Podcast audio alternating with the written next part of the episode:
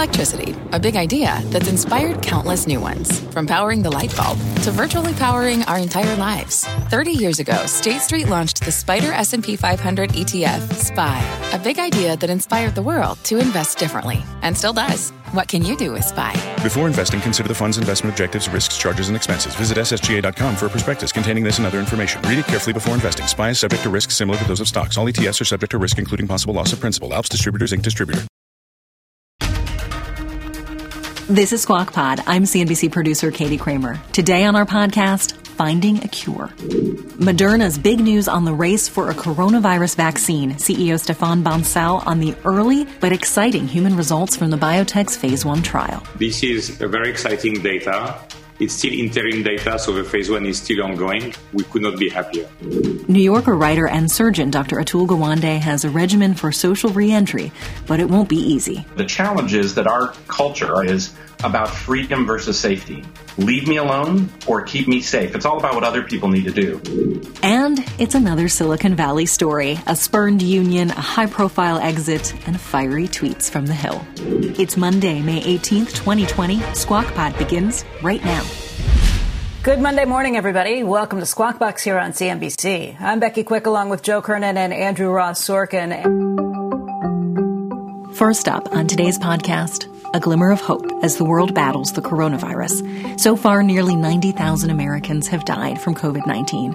An ongoing concern about its lasting effects on our lives has spooked investors. According to Fed Chair Jay Powell speaking on 60 Minutes, the U.S. economy may not bounce back until there is a virus vaccine available. In the long run, and even in the medium run, you wouldn't want to bet against the American economy. This economy will recover. It may take a while. It may take a, a period of time. It could stretch through the end of next year. We really don't know. Can there be a recovery without a reasonably effective vaccine? Assuming there's not a, a second wave of, uh, of, uh, of the coronavirus, I think you'll see the economy recover steadily through the second half of this year. According to a CBS transcript, in a part of the interview that didn't air, Powell said the U.S. economy could shrink in the second quarter of 2020 by more than 20 or 30 percent. Some good news, though, on this Monday morning for the economy and for public health. Biotech Moderna revealed the first human data from a COVID 19 vaccine program, and it's good news. Good enough to send stock futures soaring before the markets opened this morning. In Moderna's phase one trial of a vaccine, all patients developed antibodies to the virus. Across the study, patients who received the vaccine demonstrated a level of antibodies on par with or higher than the level of COVID antibodies in people who've recovered from the virus.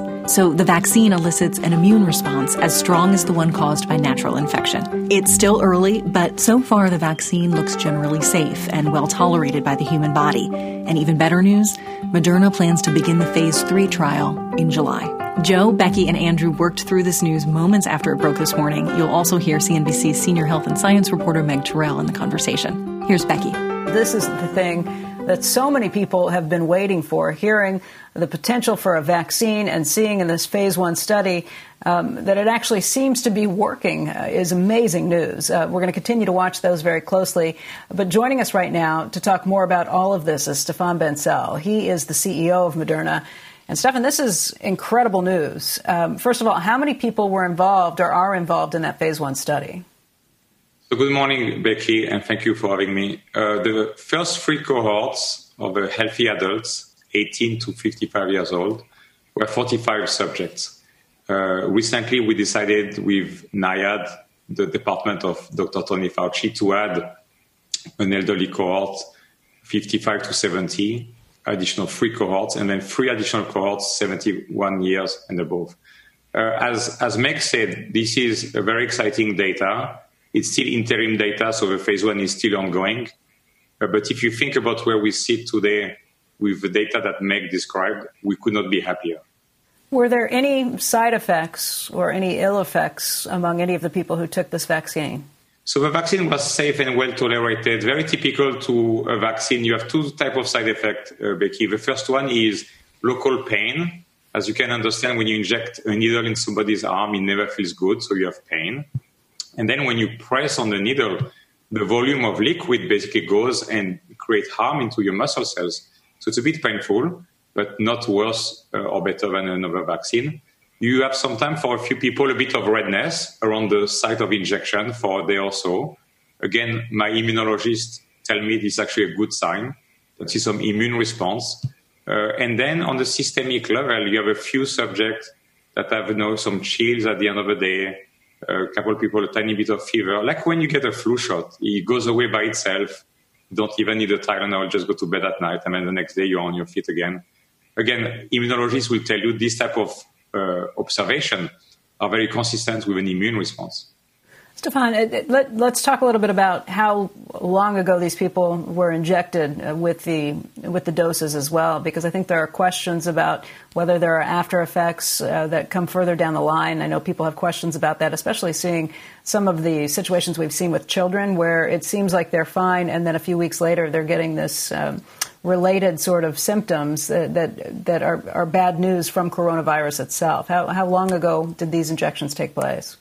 Yes, so the first subject were injected on March 16.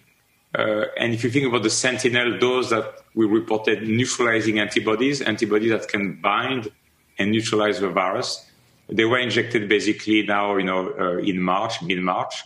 Uh, and uh, while we are monitoring, of course, safety very carefully, we care deeply about safety because vaccine obviously are given to healthy people. If you look at the totality of the data across the nine vaccines before the COVID that we put into the clinic, uh, some into the elderly, some in viruses like RSV, which is another respiratory virus, for which we has been in the past, you know, 40 years ago, reported some enhanced disease. Uh, we have not seen that across our platform. We have not seen that uh, as to date uh, on this vaccine. Again, we will monitor, but we don't have uh, a reason to believe there should be enhanced disease with this technology. But again, we want to be safe and we'll, of course, monitor for patient safety. So, Stefan, uh, over the years, whenever we're watching uh, uh, a drug progress through these clinical trials, it's always hard for, for lay people to understand the difference between phase two, phase, phase one, phase two, phase three. So, we're in phase one or phase one, phase two, and we're thinking it's just safety. All right, we're trying to measure safety and dosage and things like that. But you are reporting at the same time evidence of efficacy because you're saying eight out of eight develop neutralizing antibodies. So the phase three that is, is a test for efficacy, how will that be different from what you're already seeing here? It'll be a much larger uh, study, I, I, guess, and you'll be looking for basically the same thing you just told us, though, right? You, you want to see neutralizing antibodies in, uh, in all the patients that get the vaccine Uh, without side effects. So is this that different than what, what you're expecting to see in the phase three, or will that just be a confirmation? So a bit of both, Joe. So the first thing is safety. So phase one are typically in vaccine in the tens of subjects. It was 45 here. Phase two in the hundreds. As we said, our phase two will be 600 subjects, and we'll look at safety and same immunogenicity.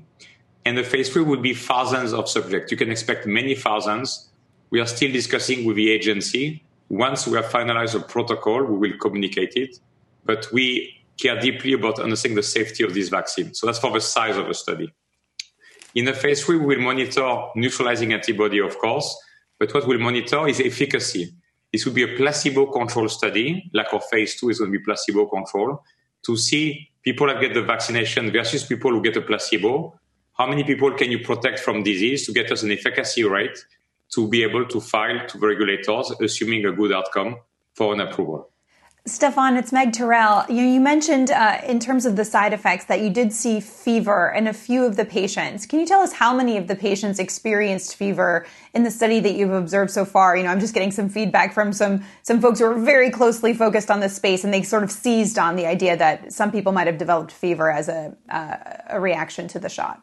Yeah, so you saw very few cases at the second dose of the highest dose, the 250 microgram, which we do not intend to take forward. If you recall, when we started this program very quickly, you know, in 60 days from sequence of a virus to starting the phase one, we didn't have time to do enough preclinical work. We did preclinical work, obviously, but not enough. Like usually you you will take months and quarters to really understand your vaccine. And so we put a very big range 25 microgram minimum, 100 and 250, just not to miss efficacy because we were running against this virus and time was very precious. From what we've seen today of the neutralizing antibody, at 25 and 100 microgram to all the participants at or above uh, people that have uh, recovered from the virus, we don't need the 250 dose. And so again, that the fever was at the second dose, at the boost, at the highest dose, which again is typical when you have too much of an immune response, which now with what we know of how strong the 25 microgram is, is not surprising that 250 microgram, when you come again a second time, the immune system is kind of telling you, hey, that, that's a lot of antibodies I'm making now. Stefan, just the question that, I mean, again, this is amazing to see um, the efficacy that is taking place in this, and I think that's why you're now looking at the Dow up by more than 420 points. Uh, but just the idea that you need two doses. There are more than 320 million people in America. How, how quickly can you start knocking out doses? What, what, does your timeline look like? And has it changed at all from when we talked to you a few weeks ago when you were getting that phase two approvals um, from the FDA? So we were already, as you know, working on process scale up, and with our Lonza partnership, we've said we could go up to a billion uh, dose per year. What is clear is with this new data, which we just got at the end of last week, we're going to increase our investment in capital equipment, in raw materials, so that we can make as many doses as we can. We know uh, every dose is going to matter. Uh, there's a very nice study and work that the CDC has done preparing for a pandemic flu a few years ago that is available online. And they describe there the priority that people will get the vaccine. You know, healthy young adults are not first in line. Healthcare workers are. Elderly with comorbidities are. So uh, we're going to go basically by waves of people for vaccination. And as I said before on your show, I do expect that over vaccine make it too, because no manufacturers can make enough doses for the entire planet. But if several vaccines have a chance to get to approval, we have a chance to uh, significantly impact the reduction of infection and disease and go back to a normal life. Your stock is up 30% um, on this news this morning. Year to date, it's up 341%. Where, where, are you getting the money to make these additional investments? So, as you know, uh, Becky, we have a strong balance sheet, uh, 1.7 billion uh, reported at the uh, Q1 earning call a grant from BARDA, $500 million uh, plus grant from the Gates Foundation and others. So the company is well capitalized. We have also partners. So uh, the company is in a great place to invest aggressively. Just, just, just to that point, though, given where the stock is, you think about uh, making a billion of these things, uh, a billion of these doses. What do you ultimately think the price, even the price, could even be, and what the profit margin should or shouldn't be, given these issues? Yes, so uh, we have not spent too much time working on price yet. We need to get to it now. As you can appreciate, going from sequence to phase two in four months and six months to a phase three, we had no time to do anything but that. And the team has been working literally seven days a week. And so we need to start thinking about pricing. As you can appreciate, we're going to be very thoughtful. We know it's a pandemic. Uh, we know people are waiting for the product. And so we just have to figure out uh, what's uh, the right price for this product. and again, incredible news. Thank you very much for joining us today to talk about it. We hope to have you back again soon as you get more updates and, and more that we can learn. It's uh, your stock up by more than 26% this morning, but as we're watching the Dow, which was up by 270 points at 6 a.m. when we started the show, right now the Dow is up by about 470 points the last I looked because so many people are waiting on the idea of, of a vaccine, a vaccine that works, and that kind of being the key. We even heard from Jay Powell last night on 60 Minutes where he said, look, the economy might not get back to full speed until we get a vaccine, but promising news like this is a lot for us to hang our hat on. Um, Stefan, thank you very much for being with us today, and good luck with everything you're working on. Meg Terrell, I want to thank you, too, for, for being here as part of this, and Stefan, we'll see you soon. Thank you very much.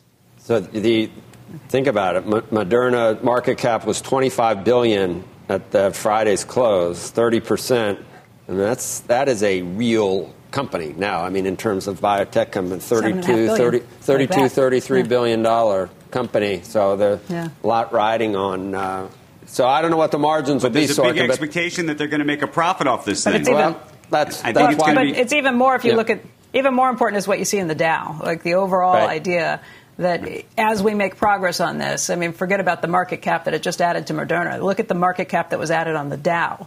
If you're just looking at, at, at, companies that are saying, okay, when can we get back to work? How do we make people feel safe? How do we make people willing to start flying on airplanes again, right. going back to hotels, well, even getting on cruises? Think right. of the, this is the key for something like that. Think of the naysayers yeah. with the 18 months or never getting back to normal when you knew that Moderna had eight candidates or nine candidates that they had already, the, the proof of, uh, of efficacy and, and the way that they developed the mRNA uh, vaccines, they had done it with some of the other uh, diseases where it probably wasn't that much of a leap in faith to believe that science, with where we are right now, was going to have some success in doing this. So, you know, the idea that we're never going to get back to normal. I mean, that, let's, you know, there's, there's happy talk, but there's also realistic talk about where we are in terms of science. Uh, and so Andrew, you don't need to. Could be fabulous. You don't need to. You don't. Just no, no. be happy today. You don't. I mean, I know it might what not I was work. Saying was, could, not no, no, done. no. What I was saying was, I know it's could not be done. fabulous for the economy.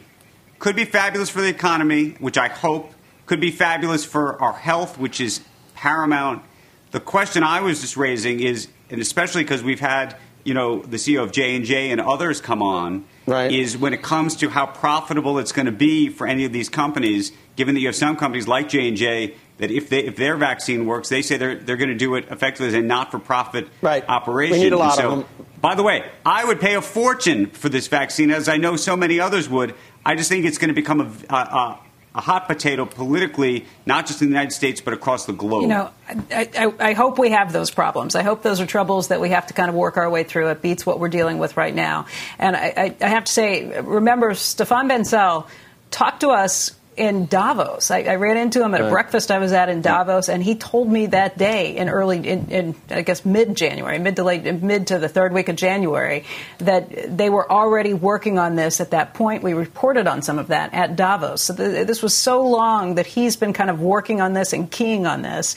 And you watch it year to date, that stock up 326 percent. It's were, just amazing to see what right. happens. There were other respiratory viruses that were RNA viruses, mRNA viruses, where they yeah. the proof of this the uh, uh, technology seem to be there. So it is great, and it's not done. And it, you know, Meg pointed out some things, and it's only phase one, phase two, and you got to make a lot of, and all these things. But Yep. The state of what we know now about all this stuff compared to 10, 20, 30, 100 years ago is we're, we're just head and shoulders above. And I feel know, better than I did 20 minutes ago.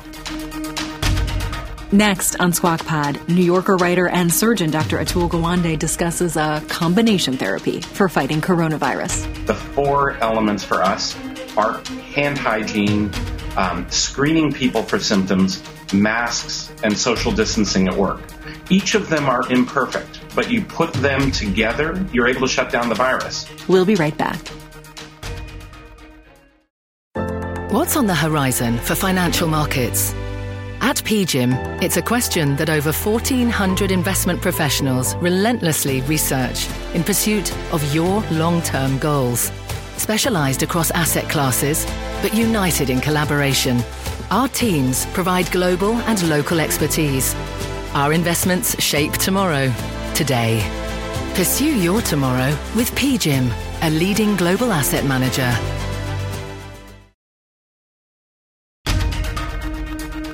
This is Squawk Pod. Here's Becky Quick. As 45 states have begun reopening, questions remain about how to do so safely. Dr. Atul Gawande is uh, writing in The New Yorker where he states that governments can learn from hospitals like his, where healthcare workers have been reporting for business since the beginning of this crisis. Dr. Atul Gawande joins us right now. He is the staff writer for The New Yorker, also a surgeon at Brigham and Women's Hospital and the chairman of Haven. And Dr. Gawande, thanks for being with us. Delighted to be here. So, what advice would you give to businesses as they start to try and get back to some sort of um, normal operations? Well, I think the key thing my hospital system has 75,000 workers, for example. We have kept them, 50,000 of us have turned up for work in the last month, and we have prevented the hospital from being a site of transmission.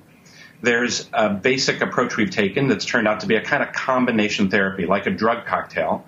The four elements for us are hand hygiene, um, screening people for symptoms, masks, and social distancing at work. Each of them are imperfect, but you put them together and you get a uh, and you get a you're able to shut down the virus. The critical part of it is adding to it culture, and culture means being committed to the idea that we're all doing our part to avoid infecting one another. That may be the biggest question a lot, of, a lot of people have because I think a lot of people feel that you're only as strong as the weakest link. And if you see people who aren't washing their hands, if you see people who aren't wearing their mask, that's got to make uh, people pretty nervous. How do you make sure that everyone complies? It's a it's it's a challenge, right? So the challenge is that our culture, our discussion in American uh, life right now is about freedom versus safety leave me alone or keep me safe. It's all about what other people need to do. We overcame this in the healthcare sector by saying, I want to come to work every day never wanting to infect anybody else. I never want to cause someone else to be in the morgue. In order to build that culture, you partly have to make clear that you are the risk. We have hundreds of thousands of people who have infection. They don't know it. We spread it the, the dynamics of this virus is we spread it without knowing it. And that critical capability means that we have to be able to talk to one another, say, hey, dude, your mask isn't up, and then be, say, be able to say, thank you. This isn't about you protecting you. This is about you protecting me, and I will protect you. Doctor, it's uh, Andrew Sorkin. We were talking about this issue earlier in the last hour because we were talking about masks and I know you are a major proponent of, of masks and N95 masks if possible. We were talking about the valve and how uh, if your mask is protecting me and my mask is supposed to protect you, that actually having a valve on it undoes that, that protection and, and makes it almost worthless. Um, how do you change the psychology? I know you're talking about the psychology issue, but there are so many people. You walk into a store, even, and there have been uh, reports even over the weekend of, of almost battles that seem to be taking place inside these stores because you have customers that are wearing masks, you have customers that aren't wearing masks, you have customers not wearing masks asking other customers to take their masks off, and people wearing the masks telling the other people that they have to put their masks on. And, and, I think that's a this is going to be a, a, a, big issue. Not and it it can be done maybe in a workforce in a, in a closed setting, but in this larger setting, it becomes even more complicated. Yeah, two things to understand. First of all, the numbers seem to indicate that you don't have to be perfect. If we can get over 60% of us wearing masks that are 60% effective, and if you have a double layer cotton mask that's well fitting, that's at least 60% effective. If we do that, we can shut down the virus. It's all about most, you know, the vast majority of us constantly getting better at putting these pieces together. Yes, there are going to be people who, you know, don't want to wear their mask, just like they don't necessarily want to get their vaccinations. But above a certain level, and it doesn't have to be perfect, we can create the change. That is about a culture that um, that we can all say to each other, "Hey, man, can you protect me?" And then, you know, if someone wants to be confrontational about it, you back off. But we are all learning, and you know, I'm impressed walking around on the streets people are wearing masks. It's different from community to community. The ones that are going to see the burst of infections, guess what? They're going to change. So this is about us learning, not not about going becoming vigilantes with each other, but about building a way that we are actively interested in preventing infecting one another, infecting our parents, infecting um, uh, anybody who could who could really die from this. Doctor, uh, how long do you think before we'll understand if um, things are going to be okay as we come out of it? Do we need to look two to three weeks to see as people start to open up and businesses uh, start to come back? Do you need to look four, five, six weeks down the road? When will we know if, okay, it looks like things are really okay at this point and it's safe to come back out? We don't have a great leading indicator, right? The, the, the, the, frustration about the coronavirus is that as we open up, it's going to be two weeks until we see the cases emerge, the spike in the tests, and then another two weeks till we see the hospitalizations turn out. However, um, the you know the best signs. One of the critical components of this is um, looking for whether people have symptoms, and it's really important that we all understand you could have what seems like a cold. It could be sniffles, and you got to stay home. Um, I've been totally fascinated by the internet thermometers. There's a one company called Kinsa, and if you go to their website, you can track where fevers are emerging, and that's a very early indicator. You know where people are starting to have symptoms. We need to in our workplaces and also when you go out in the public be checking with each other and take seriously you know have you had a fever today? Have you had a sore throat? Have you even had a new runny nose? Those are turning out to be indicators that two three four days later you get worse and you have the uh, and you have the disease. So you want to stay home and those are early indicators for a business as well. You, you got to ask people every day and if you start seeing that the number of people who are creeping up with having the symptoms if those are climbing, that's an indicator that you may well have a problem. So, doctor, just in, in some of the notes in in, uh, in anticipation of you coming on, I was surprised that one of them says uh, that person to person with droplets is probably the, the, the way it, it usually happens, and that environmental transfer is only, only 6%. And I'm wondering wh- when did that become the, the thinking. And if, let's say someone that has it sneezes in the in the grocery store. So those droplets that could be all over the place, th- those aren't likely to result in a spread to, to, to someone that picks something up?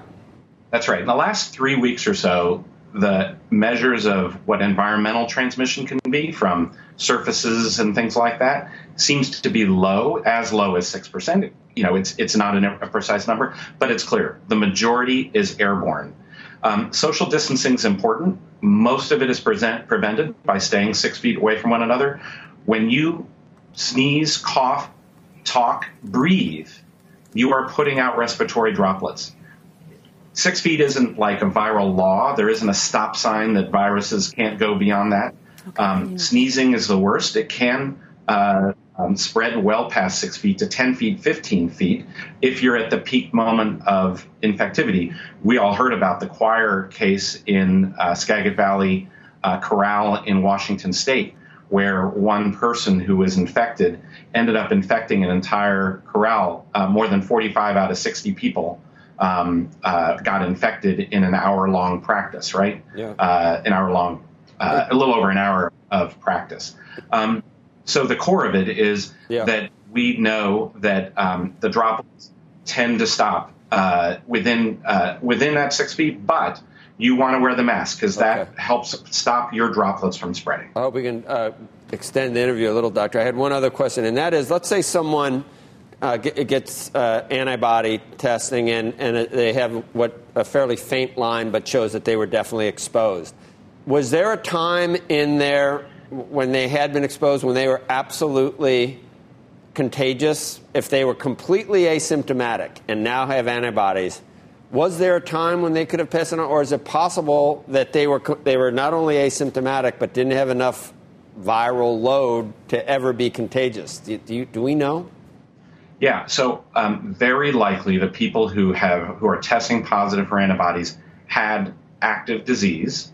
Um, we know that uh, there are some people who never became symptomatic, and we're still trying to understand how many of those people there are and whether they were passing infection while they had never know. developed any symptoms. Okay. However, at, at present, we do, you know, we do know before you develop your symptoms, before you develop cough and all those things, at least two days before, you are at the peak of infection and ability, infectivity and ability to spread. Yeah, but if so it's important it that we recognize. But, but if, um, if you didn't get, but if you didn't go from the pre to where you you exhibit symptoms, does that mean that you were contagious then?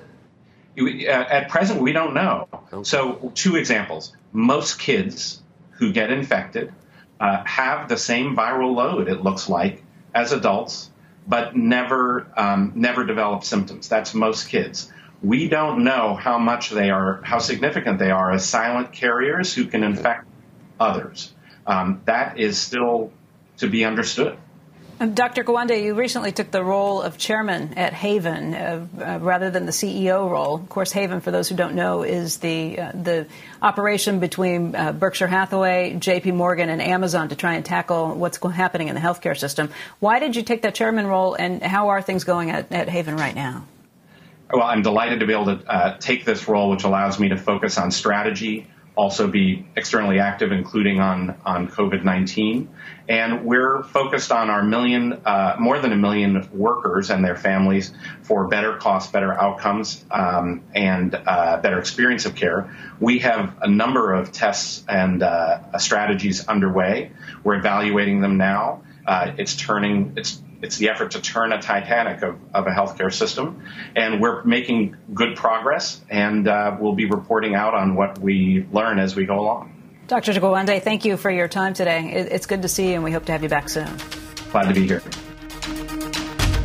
Next on Squawk Pod, sagas from Silicon Valley, from SoftBank's executive departures to potential tech consolidation. It's a hard one. Competition's important. We want lots of competition. I think what you want in this case is probably two or three really strong players who can actually compete against each other. We'll be right back. This podcast is supported by FedEx. Dear small and medium businesses, no one wants happy customers more than you do. So you need a business partner just like you.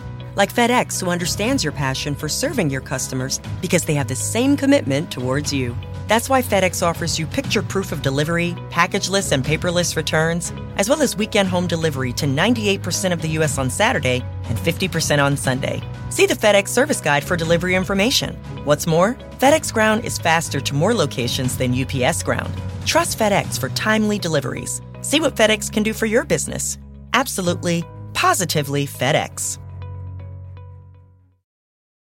Whether you're a morning person or a bedtime procrastinator, everyone deserves a mattress that works for their style. And you'll find the best mattress for you at Ashley. The new Tempur-Adapt collection at Ashley brings you one of a kind body conforming technology, making every sleep tailored to be your best. The collection also features cool to the touch covers and motion absorption to help minimize sleep disruptions from partners, pets, or kids. Shop the all new Tempur-Adapt collection at Ashley in store or online at ashley.com. Ashley, for the love of home. Welcome back to Squawk Pod with Joe Kernan, Becky Quick, and Andrew Ross Sorkin. Here's Andrew. You know, we've been talking about SoftBank for so long. Uh, this is a, a, moment that's going to be written down, I imagine, in the history of SoftBank. Alibaba's founder, Jack Ma, stepping down from SoftBank's board of directors after 13 years. This is the latest in a string of high profile departures from the Japanese investment giant. Ma had been an ally of CEO Masa Son overnight, and this is what's coinciding with it and why this might be the history making part even more so. SoftBank reported a record $13 billion loss for its most recent quarter, mostly tied to its investment in WeWork, uh, one of the topics that we seem to talk about uh, almost daily.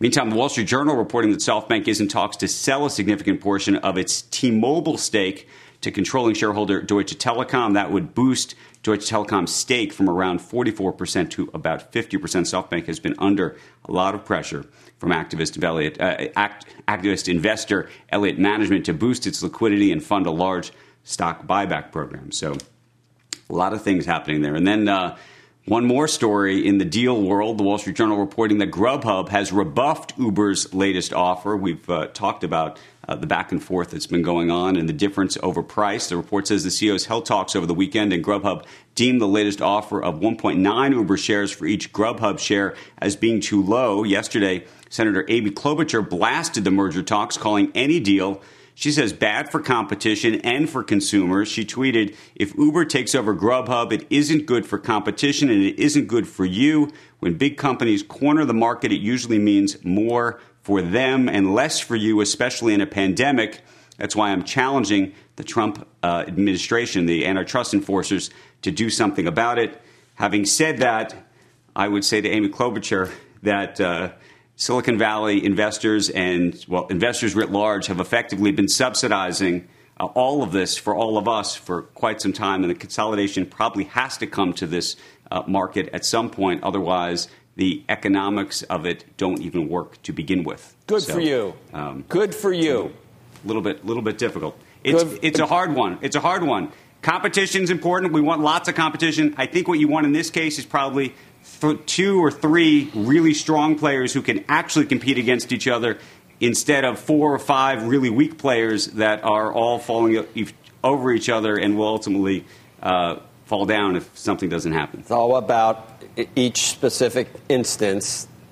I guess I'm looking back at some of the lunacy or, or banality of the AOC proposal with who was that with uh, Elizabeth Warren or whatever that we Elizabeth talked Warren, about yeah. last week. Just where all of them can't do any of them. It just it, you need to do it individually. There are times where either you're going to be left with zero companies because it's just not viable, or you're going to be left with the. And, Yeah. and sometimes it, the operations are rationalized. Sometimes not everyone from both companies gets to stay, but. I mean, it's just the way things. uh, You, you, you can go back and look at, at history and see that these are, there are times where you need to do it, maybe some that don't work, some that do, but a blanket statement that you're just going to not allow any of them to happen. But I think she's wrong. Sorkin, I, I do, and I think she But- wants she probably wants to be vice president and, and you know likes to get out there, and uh, I, I think it's wrong. And I think you ve- you're very gentle. You said. What, how did you, you, you use one of those phrases about how you said it and then you were going to disagree with it? You said, uh, I, right? You, you just you, you read what she said, and then you go, "I would just add that," blah, and, and then you sort of push back on the other side in a very gentle way uh, because she's. I'm a, I'm a, I'm a gentle Hey, guy. Joe. Yeah, you are gentle. Yes, Beck. Joe, can I can I just say I agree with you wholeheartedly on, on going against what AOC and Yeah. what Elizabeth Warren were saying about how there's no need for any mergers. In Right. this case, I, I do have a few questions uh, simply because I think the risk is the restaurants on the other side are the ones who very much get squeezed by this too. If you talk to any restaurant that uses these companies, Right. Their don't need to sales on those things tend either. not to be profitable, and, and, and they're just not in a position to be able to have a lot of wiggle room either. It was Right. interesting when we had Dara Khosrowshahi on uh, just in the last week or two. He talked about Uber Eats and said that right now they're still not profitable. Um, things are looking better. People are using the service much more frequently, but Uber Eats itself is, is not profitable, and I think that speaks to some of the But troubles that's the in problem. this If industry. none of these you're definitely going to have to have consumers paying more. Yeah, I know, but the, the, the answer is going to be they're going to need more money from consumers and more money from restaurants, and that's a tricky proposition right, Right. now. hundred percent. Charge a real price. hundred percent.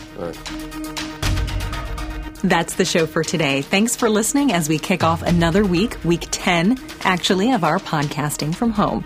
On our rundown tomorrow, basketball legend Magic Johnson and his latest assist, supporting small businesses affected by the COVID crisis. Squawk Box is hosted by Joe Kernan, Becky Quick, and Andrew Ross Sorkin. Tune in weekday mornings on CNBC at 6 a.m. Eastern. And to get the smartest takes and analysis from our TV show right into your ears, subscribe to Squawk Pod. We're on Stitcher, Apple Podcasts, Spotify, wherever you listen. We'll meet you back here tomorrow.